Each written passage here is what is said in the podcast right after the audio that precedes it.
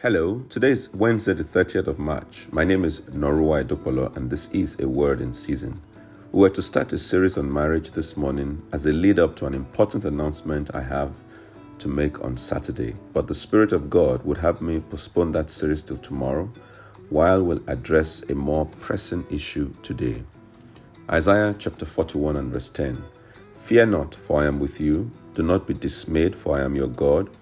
I will strengthen you. Yes, I would help you. I would uphold you with my righteous right hand.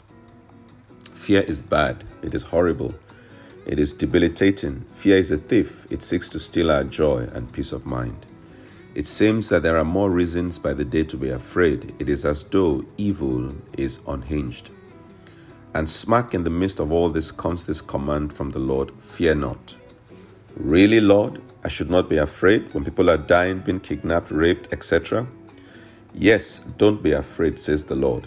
May I say to you that fear does more harm than good. For example, fear and faith cannot cohabit, and therefore, without faith, we cannot please God.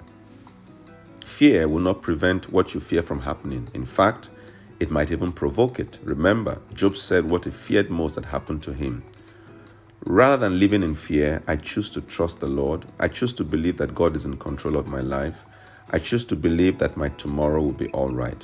Rather than live in fear, I choose to live each day for the glory of God, so that whenever death meets me, I would be ready. How about you? Shall we pray? I want you to say, I reject the spirit of fear. You will not have dominion over me. I reject the spirit of hopelessness and despondency. Please, may I ask you to join me to pray for Nigeria that evil will not triumph over good in Nigeria. In Jesus' name, amen.